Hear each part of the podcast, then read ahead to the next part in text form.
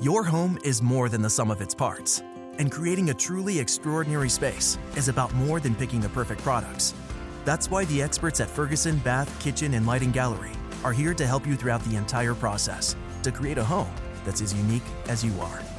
Bring your vision to us. Schedule your showroom consultation and see more from brands like Monogram at build.com/ferguson.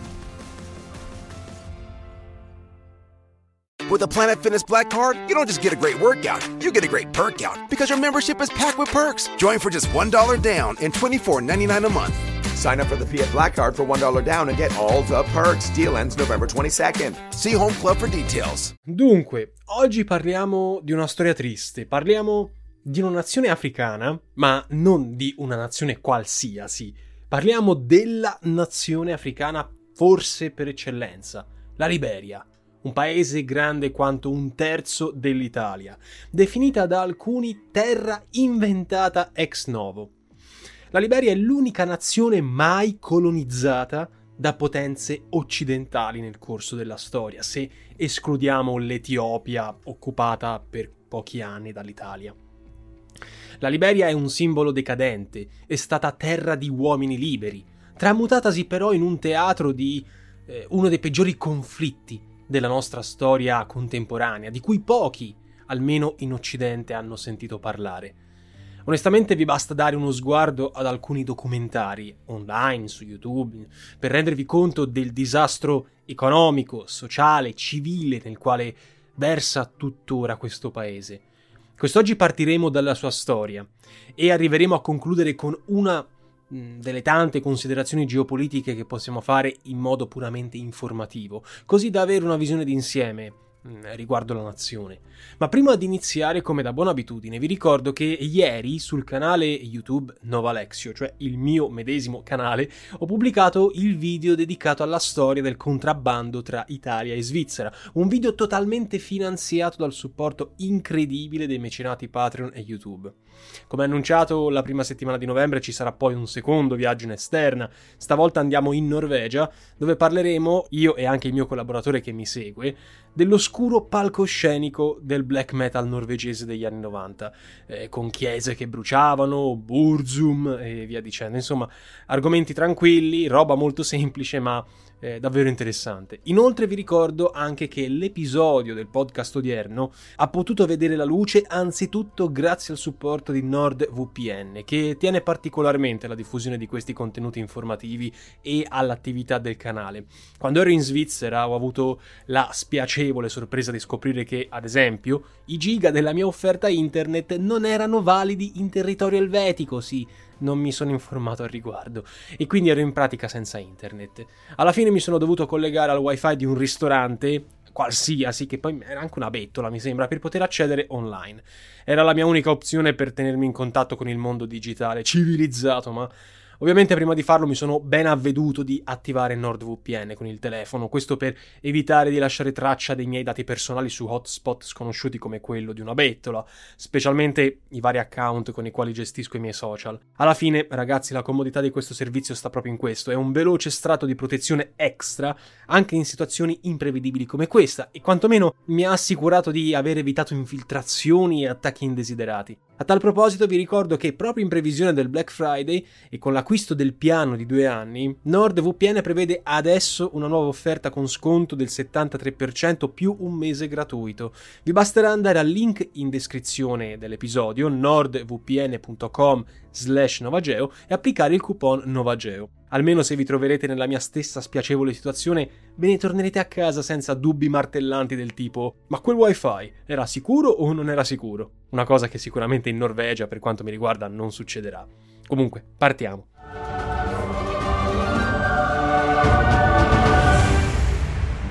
Siete all'ascolto di una nuova puntata di Storie di Geopolitica, il podcast condotto da Nova Alexio. Come si chiama in maniera ufficiale, la Repubblica di Liberia è uno stato dell'Africa occidentale, confina con Sierra Leone, Guinea e Costa d'Avorio, tutti paesi che più o meno sono in quella stessa situazione sociale. Il suo nome è evocativo del concetto di libertà, proprio dal latino liber, in quanto la regione venne colonizzata ed eretta Stato indipendente con capitale Monrovia dagli ex schiavi afroamericani liberati nel 1822, liberati sotto il controllo della American Colonization Society. ACS, ACS per semplificare. La ACS, questa società di colonizzazione americana, era in sostanza un'associazione filantropica, un'associazione religiosa statunitense fondata nel 1817, tra gli altri da John Marshall, presidente della Corte Suprema statunitense, che si proponeva di aiutare gli ex schiavi africani a fare ritorno nel loro continente eh, da cui appunto erano stati prelevati eh, secoli prima per lavorare nelle piantagioni eh, americane. Nel 1821 fu proprio l'ACS, questa associazione di colonizzazione, ad acquistare dei terreni sulla costa del Pepe, eh, che si trova nei, nei pressi del fiume St. Paul, letteralmente a sud della Sierra Leone, che allora la Sierra Leone era una colonia britannica dove nel 1822, quindi l'anno seguente, venne impiantata la prima colonia di ex schiavi, adesso quindi liberi, che andarono a fondare la città di Monrovia, futura capitale di questo nuovo stato della Liberia, chiamata così Monrovia in onore del quinto presidente statunitense, James Monroe, il famoso presidente che diede avvio alla dottrina Monroe.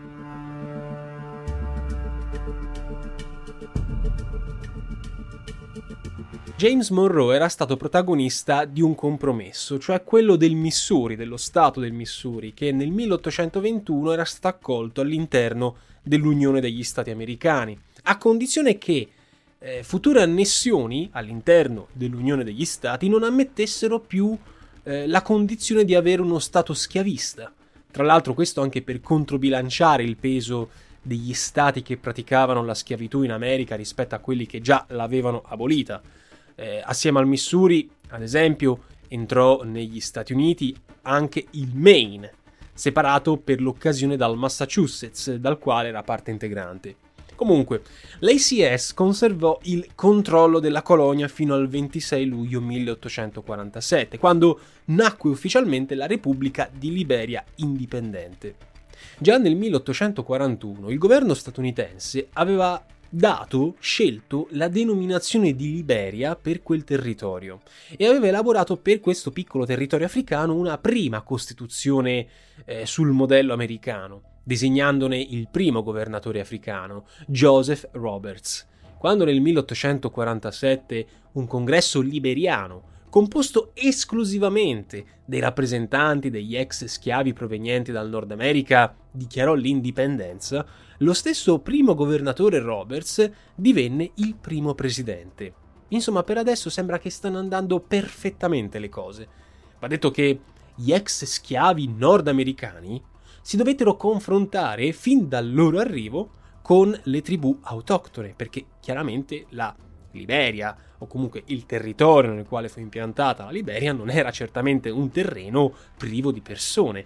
Questo confronto inizialmente agli ex schiavi servì a garantire loro una penetrazione nelle regioni interne. Per quanto i coloni vedessero nel neonato Stato una sorta di terra promessa per averli affrancati dalla condizione di schiavitù, questi si sentirono sempre distinti rispetto alle popolazioni autoctone tanto da definirsi sempre americani, non integrandosi mai con gli abitanti originari, con i loro metodi tribali. E quindi in questo sta anche un po' la contraddizione, perché ex schiavi vennero impiantati in Africa, ma loro stessi non si consideravano africani, ma americani.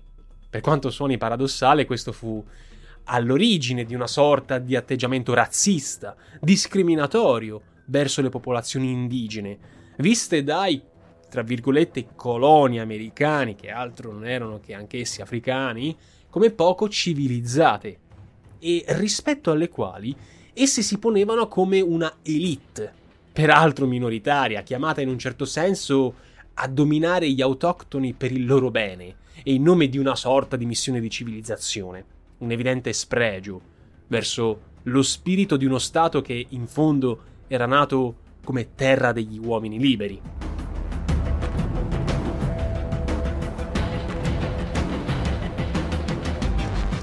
Ancora oggi la Liberia è uno dei pochi paesi al mondo che riconosce la cittadinanza su base etnica. L'origine americana del nuovo Stato è simboleggiata dalla stessa bandiera che riprende quella degli Stati Uniti, al pari della forma di governo, di matrice presidenziale, come quella del governo di Washington, con un assetto eh, democratico peraltro più formale che sostanziale. Oggi la lingua ufficiale è ancora l'inglese in Liberia. Ci sono chiaramente eh, varie lingue locali, eh, però l'influenza americana è sempre fortissima in Liberia e chiaramente percepibile anche soltanto aggirandosi per le strade di Monrovia. Perfino, per fare un esempio sciocco, la LBA, la Lega Basket Liberiana, richiama nel nome la ben più famosa NBA. Comunque, tornando indietro nel tempo, a partire dal 1877 il True Whig Party monopolizzò il potere, escludendo ogni altra forza politica all'interno del paese. Ragion per cui il partito True Whig Party finì per identificarsi con l'assetto istituzionale di base della Liberia, svuotando di ogni reale significato la competizione elettorale. In pratica bastava esserne membri all'interno di questo partito per garantirsi incarichi politici e o un seggio in Parlamento. Dobbiamo ricordare anche che negli ultimi anni del XIX secolo fine 1800, quasi tutto il continente africano era, come già vi abbiamo detto a inizio dell'episodio, colonizzato dalle nazioni europee. Era colonizzato in primis dal Regno Unito e da Francia, eh, per cui conservarono un'indipendenza all'interno del continente africano di fatto soltanto la Liberia e l'Etiopia, che fu occupata, vi ricordo, dagli italiani nel 1936. Questa condizione di occupazione generale mise a serio pericolo l'autonomia della piccola nazione africana, che fu costretta in ogni modo comunque a subire le pressioni delle potenze coloniali, eh, visti i rischi di insolvenza finanziaria alla quale la Liberia andava comunque incontro. La debolezza di fronte a simili giganti, nonostante il permanere degli aiuti americani, costrinse il governo di Monrovia a cedere alcune parti del suo territorio in favore dei possedimenti europei. Ulteriori criticità poi furono sul finire dell'Ottocento, ad esempio il declino del mercato delle materie prime, su cui si basavano quasi in toto le esportazioni liberiane. Questo fece aumentare a dismisura l'indebitamento e l'entità dei prestiti cui si dovette fare ricorso, e questo devastò ulteriormente l'economia nazionale, impoverendola per contrastare il sostanziale isolamento del paese, circondato dalla Francia, quindi la Francia africana e da altre nazioni, nel 26 fu siglata un'importante concessione sulle piantagioni, che venne affidata alla compagnia statunitense Firestone Plantation, la quale rappresentò un motore per la modernizzazione dell'impianto economico liberiano. Altrettanto importanti, qui dopo la seconda guerra mondiale, furono gli aiuti e l'assistenza economica e tecnica sempre degli americani, che consentì un'ulteriore crescita sociale e industriale.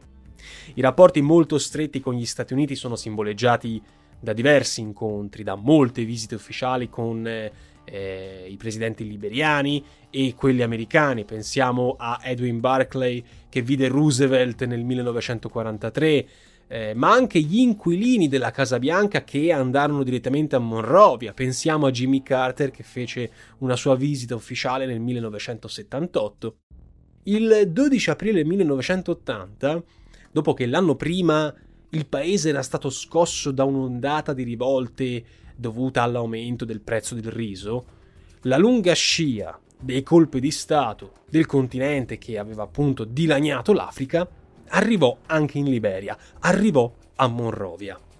Noi non possiamo parlare della storia della Liberia senza menzionare un sergente maggiore. Un golpe militare promosso da un gruppo di sottufficiali dell'esercito tribale, guidato da un certo sergente, da un certo appunto sergente maggiore Samuel Kenyon Doe, Doe si scrive Doe, uccise il presidente in carica William Tolbert Jr.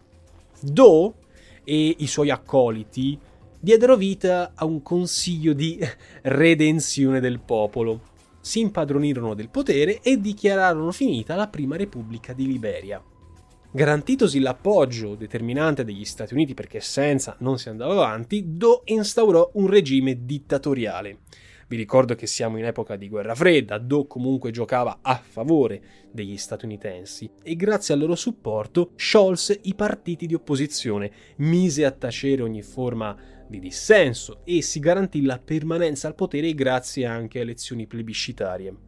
Il 1989, un anno guarda caso simbolico all'interno della storia della guerra fredda, segnò anche casualmente in questo caso la fine della dittatura di Do, spodestato dalla prima guerra civile che eh, andò a dilaniare il paese e venne ucciso Do nel settembre dell'anno seguente per mano dei ribelli del INPFL, questo gruppo appunto di eh, rivoltosi. Ci sono su YouTube video della cattura di Do e vi consiglio di non guardarli perché sono abbastanza male. Your home is more than the sum of its parts, and creating a truly extraordinary space is about more than picking the perfect products. That's why the experts at Ferguson Bath, Kitchen, and Lighting Gallery are here to help you throughout the entire process to create a home that's as unique as you are. Bring your vision to us. Schedule your showroom consultation and see more from brands like Monogram at build.com/ferguson. Macabri.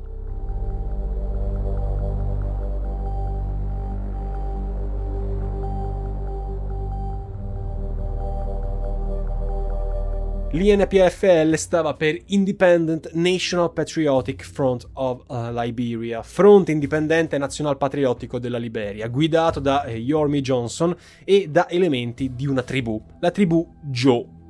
Il nuovo presidente ad interim, un tale Amos Sawyer, si dimise pochi anni dopo nel 94 per, nel tentativo, diciamo così, di rappacificare la nazione, mentre Grazie anche all'intermediazione dei caschi blu dell'ONU cominciava a terminare il primo sanguinoso conflitto interno che tante vite aveva visto spargere.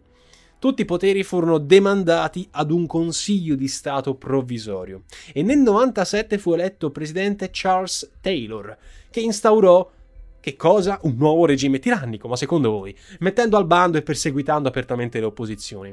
Ecco, Doe e Taylor sono le due figure principali della storia contemporanea liberiana. Nel 98 l'attivista per i diritti dei minori, Kimmy Wicks, fu vittima di un tentativo di omicidio ordinato dal governo come ritorsione per aver pubblicato un rapporto che accusava apertamente Taylor di aver avviato all'addestramento militare dei bambini i cosiddetti bambini soldato.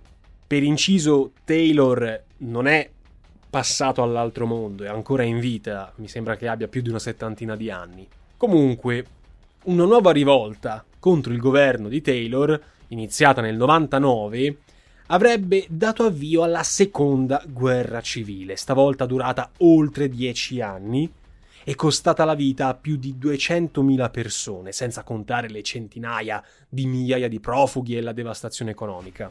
A complicare il quadro e la situazione ci furono le accuse rivolte sempre a Taylor nel 99 dai governi dei vicini Ghana e Nigeria, accuse secondo le quali Taylor sosteneva il fronte unito rivoluzionario della Sierra Leone, in sostanza un esercito ribelle che cercava di prendere il potere sempre in Sierra Leone a partire dal 91 e Taylor fu accusato di fornire a questo esercito, che certamente non si macchiava di gesti di cortesia, di fornire loro armi in cambio di diamanti rubati. Comunque, l'anno successivo, nel 2000 spaccato, l'ONU approvò queste accuse, insomma, le trovò fondate e cominciò a imporre l'embargo sulle armi alla Liberia. Boicottò l'export di diamanti e quindi mise un cappio uh, al collo di, di, di Taylor. Nel 2002 si intensificò comunque il conflitto civile nel paese, le rivolte guidate dal movimento per la riconciliazione e la democrazia si fecero sempre più numerose, sempre più ricorrenti e nel 2003 arrivarono eh, nei pressi della capitale Monrovia. Solo ad agosto di quell'anno, grazie ai cosiddetti accordi di Accra che furono stipulati appunto nella capitale ghanese, fu possibile mettere fine a 14 anni di morte e violenze inaudite. Taylor accettò di farsi da parte e andò in esilio in Nigeria, minacciando però di tornare sempre. Nel febbraio 2004 la comunità internazionale decise l'invio di 500 milioni di dollari per favorire quantomeno la ricostruzione di un paese distrutto da quasi 24 anni di guerra civile praticamente ininterrotta. E nel 2005 le prime elezioni presidenziali post guerra civile decretarono la vittoria di Ellen Johnson Sirleaf, la vittoria della Sirleaf diede avvio a un fenomeno politico che fu ribattezzato le Iron Lady della Liberia, con un evidente richiamo al ruolo decisionale di queste donne nel mondo politico, simile a quello avuto in maniera chiaramente maggiore e più rimbombante di, da Margaret Thatcher nel Regno Unito. Numerose sarebbero state infatti le donne che avrebbero rivestito incarichi politici e di governo in Liberia dopo la fine della guerra civile la stessa presidentessa Sirleaf nel 2006 chiese alla Nigeria di estradare Taylor, che tentò la fuga subito dopo aver appreso che Lagos eh, aveva accolto la richiesta di Monrovia. Il tentativo di fuga fallì e il giorno successivo fu catturato dalla polizia di frontiera camerunense mentre cercava di passare il confine a bordo di una macchina con targa diplomatica nigeriana. Taylor fu estradato in Liberia e consegnato alla missione delle Nazioni Unite in Liberia per garantirne l'incolumità ed evitare che fosse linciato. Fu processato davanti alla Corte speciale per la Sierra Leone che lo condannò a 50 anni di carcere, con un verdetto poi confermato in appello eh, all'AIA nel 2018, per ben 11 capi di accusa, tra cui crimini contro l'umanità, compreso il cannibalismo e altre efferatezze dei suoi miliziani durante la guerra della Sierra Leone, per il controllo del ricco commercio di diamanti, ovviamente. Per la cronaca, tra i testimoni del processo contro Taylor figura la stessa ex modella Naomi Campbell, che negherà di aver ricevuto diamanti in dono dall'ex presidente. Il 30 giugno 2016 l'ONU lascia la Liberia, un giorno fatidico, in un rapporto di Medici Senza Frontiere nel 2017, inoltrato anche ad Amnesty International, si legge che atti di cannibalismo, largamente praticati durante la guerra civile, sono ancora presenti nelle cosiddette ritualità tribali del paese. Un esponente delle Nazioni Unite, in una dichiarazione alla stampa britannica, si è limitato a rispondere che, e qui cito, ciò che avviene dei corpi delle vittime decedute a seguito di violazioni di diritti umani non è cosa di nostra competenza.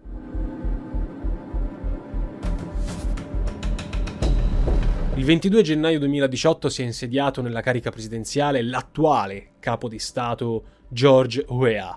George Weah, signori, per chi è amante del calcio sa bene chi è, un ex calciatore che tra i primi provvedimenti ha annunciato una riforma costituzionale che consentirà anche ai non neri di acquistare la cittadinanza, di acquistare anche il diritto di possedere proprietà terriere all'interno del paese. Nel 2019 però a Monrovia si sono verificate numerose proteste contro UEA per via della sua corruzione e per via della stagnante economia che ormai eh, dilagava nel paese. La popolazione attuale, che vi ricordo essere meno o comunque all'incirca 5 milioni di persone, come retaggio delle due terribili guerre civili è composta da ragazzi per lo più di età compresa dagli 0 ai 14 anni, quasi il 50%. L'altra metà è composta da persone massimo fino ai 64 anni e soltanto il 3% supera i 65 anni di età. Questo rende efficacemente l'idea del trend demografico all'interno del paese, quanto a indici di natalità e mortalità, ma soprattutto di aspettativa di vita. Cioè, noi stiamo parlando di un'aspettativa di vita di poco più di 63 anni, anche per via della diffusione della mosca tsetse e di condizioni igienico-sanitarie che sono praticamente assenti dappertutto, anche nella capitale. Da un punto di vista economico, la Liberia ha un PIL totale di 3 miliardi di dollari nel 2019, mentre il PIL pro capite è molto magro, si tratta di 677 dollari, dati del 2018. Nella classifica delle nazioni la Liberia occupa il ventesimo posto per indice di povertà assoluta della popolazione e questa popolazione vessa nella povertà assoluta per il 54% dei suoi abitanti. L'economia nazionale si fonda sull'agricoltura, è suddivisa tra mera sussistenza, con coltivazioni come riso, banane, manioca, patata, e quella commerciale, che si regge grazie essenzialmente agli aiuti americani, incentrata sulle piantagioni, sorte ai margini della grande foresta pluviale, come ad esempio quelle di cocco, caffè, eh, raffia vinifera, da cui si ricava il vino di palma. L'allevamento è poco praticato, mentre le attività industriali e minerarie, la Liberia, ve lo ricordo, è ricca di giacimenti come la magnetite, l'ematite, il ferro, la bauxite, l'oro, i diamanti, sono integralmente in mano a compagnie statunitensi. Per via della ridotta imposizione fiscale e dei suoi quasi inesistenti controlli sulle transazioni finanziarie, la Liberia è classificata come paradiso fiscale. Molti americani imprenditori, non a caso, visto che hanno legami culturali, storici con la Liberia, vanno lì per fare i loro affari, tra virgolette. Assieme a Filippine, Isole Cook, Isole Marshall, Nauru, Niue, Panama, insomma ce ne sono una marea, la Liberia fa parte delle cosiddette 14 giurisdizioni, che in base al rapporto OXE del 2010 appartengono alla zona grigia dell'economia internazionale. In pratica sono sospettate di transazioni poco chiare e che si prestano a operazioni illecite come riciclaggio di denaro sporco, attività di traffici, armi, droga e così via. L'Italia, col decreto ministeriale del 4 maggio del 1999, ha classificato il paese come regime fiscale privilegiato, ponendo una serie di vincoli per tutte le imprese nazionali italiane che vi volessero operare. L'economia, comunque già fortemente compromessa, è stata, in tempi molto recenti, duramente colpita anche da una devastante epidemia di, di Ebola, durata essenzialmente due anni, dal 2014 al 2016. Non so se vi ricordate i telegiornali che all'epoca ne parlavano praticamente ogni giorno e che ha ucciso migliaia di persone. All'Ebola poi ci dovremmo aggiungere anche il crollo dei prezzi delle sue principali esportazioni come il minerale di ferro, il, la gomma e anche dal taglio degli aiuti esteri statunitensi. Nel 2019 il Fondo Monetario Internazionale ha rivisto le stime di crescita della Liberia dal 4,7 allo 0,4%. Preoccupante, oltre a questo dato, è anche quello sull'inflazione, che nel dicembre 2018 era a quasi il 30%. Questo in soldoni rende molto più precaria l'esistenza di chi vive in quel paese eh, persone comuni che spesso hanno problemi perfino a procurarsi il cibo quotidiano e che sono costrette a mangiarsi pipistrelli per, eh, per vivere. Negli ultimi anni ci sono state ben due crisi bancarie, numerose accuse di corruzione hanno coinvolto personaggi di spicco, compreso il figlio della ex presidentessa Sirleaf. La pandemia di coronavirus poi non ha certamente migliorato il quadro, eh, non tanto per i contagi, che sono stati relativamente contenuti, quantomeno quelli dichiarati, quanto per il blocco di un'economia già precaria. I servizi essenziali in Liberia, come scuola e sanità, sono inadeguati, non li considererei neanche, perfino per le prestazioni basilari, mentre gli impiegati pubblici non percepiscono il salario da mesi le attività più redditizie e potenzialmente strategiche per la Liberia, per il suo sviluppo, come quelle portuali, perché comunque geograficamente la Liberia si trova in uno snodo commerciale importante, quello dell'Africa occidentale, quello delle piantagioni di gomma, le miniere di ferro, oro e diamanti, tutte queste cose restano in mano alle multinazionali straniere, americane ed europee. E di quei proventi, alla gente comune, inutile dirvi, non arriva un bel niente. In conclusione amara, possiamo dire che per la Liberia, che è uno dei paesi più poveri al mondo, insieme alla Repubblica Democratica del Congo, ad esempio, si ripropongono gli stessi esatti consueti problemi di quasi tutte le nazioni subsahariane, dei quali, vi ricordo, abbiamo già parlato in occasione in diversi video sul canale. Problemi aggravati da una storia politica e sociale molto travagliata e dalla quale io, e questa è una mia opinione personale, credo che non ci sarà una soluzione assolutamente nel breve termine. Signore e signori, come al solito vi ringrazio enormemente per l'attenzione, è stato un piacere parlarvi eh, di una storia poco conosciuta di una nazione altrettanto dimenticata. Ci sentiamo la prossima settimana per un nuovo episodio e vi ricordo come sempre che se volete fare ulteriori approfondimenti dedicati a tutto ciò che io non vado a trattare all'interno dei podcast, potete trovarlo all'interno del canale Novalexio su YouTube. Per Aspera, ad Astra. Avete appena ascoltato Storie di geopolitica. Novalexio e il suo podcast vi aspettano nel prossimo episodio. Per Aspera, ad Astra. Your home is more than the sum of its parts, and creating a truly extraordinary space is about more than picking the perfect products. That's why the experts at Ferguson Bath, Kitchen, and Lighting Gallery are here to help you throughout the entire process to create a home that's as unique as you are. Bring your vision to us. Schedule your showroom consultation and see more from brands like Monogram at build.com/ferguson.